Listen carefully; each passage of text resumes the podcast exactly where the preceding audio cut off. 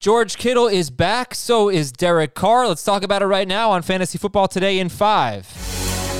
Merry Christmas. Good morning, everybody. Happy holidays to everybody. It's Friday, December 25th. Adam Aizer and Chris Towers here. Merry Christmas, Chris Towers. Merry happy. Very happy. Yes. Be merry. Be happy. All those things.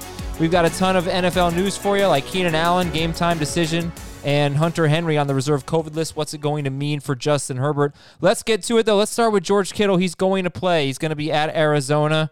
What are you thinking in terms of Kittle? How confident are you starting him? I don't think you can be particularly confident, but there are only maybe three tight ends, maybe two tight ends who you can be particularly confident in any given week anyway. And look, he might be limited. He might not play the the full time snaps, but we thought that when he came back from that knee injury, I think it was in week four or five, and he had his biggest game. You know, one of the biggest games of his career. I think it was a 14 or 15 catch game. So, look, I would expect him to be worked in relatively easily, but he's probably got to be a top five tight end. Okay, you know who's going to be top five this week?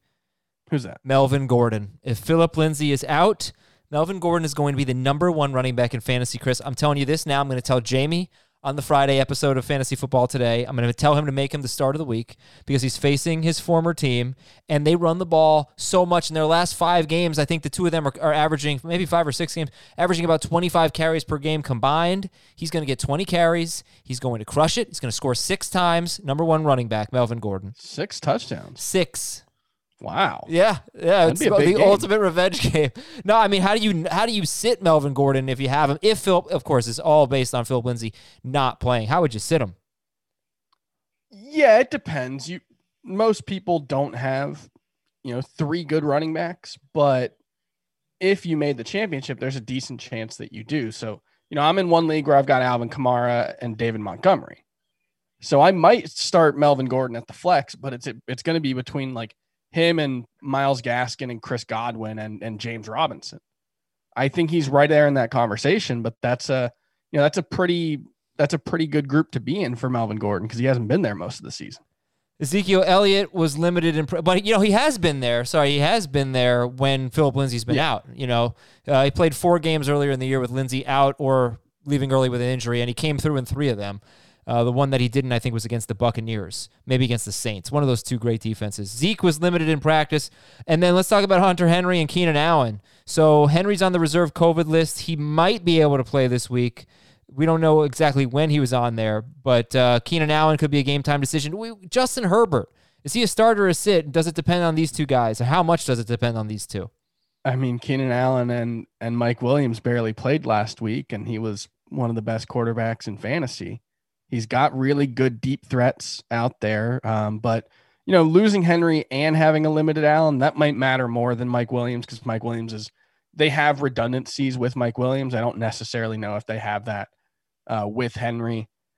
I think it moves him into, you know, maybe high end Herbert moves him into the high end number two range rather than a, a must start QB. If Marquise Brown misses the game, does that mean a downgrade for Lamar Jackson against the Giants. Brown is mispracticed with a knee injury.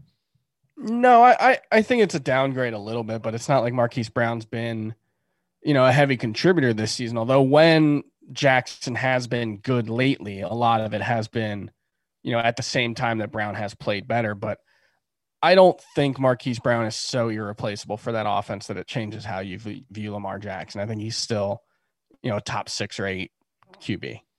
All right, Derek Carr is going to start, it seems, for the all signs point to yes, for the Las Vegas Raiders against Miami on Saturday. Starter sit Derek Carr. How would you compare him to Trubisky and Mayfield, that group?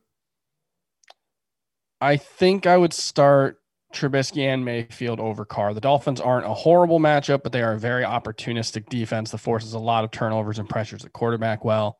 And, you know, for a guy coming off of slash potentially playing through an injury, uh, I think that's probably a situation I would want to avoid. All right, you got any juicy start sit advice for our championship listeners in Week 16? Yeah, how about this? D'Andre Swift. It's a tough matchup against the Buccaneers, and the Lions are going to be without their interim head coach, so their wide receiver coach will be the head coach, and the QB coach will be calling the plays.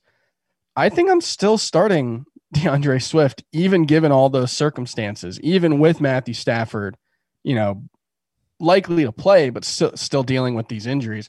You know, he's had at least five targets, I believe, in five straight games. He's got the goal line role. We saw that with two touchdowns last week.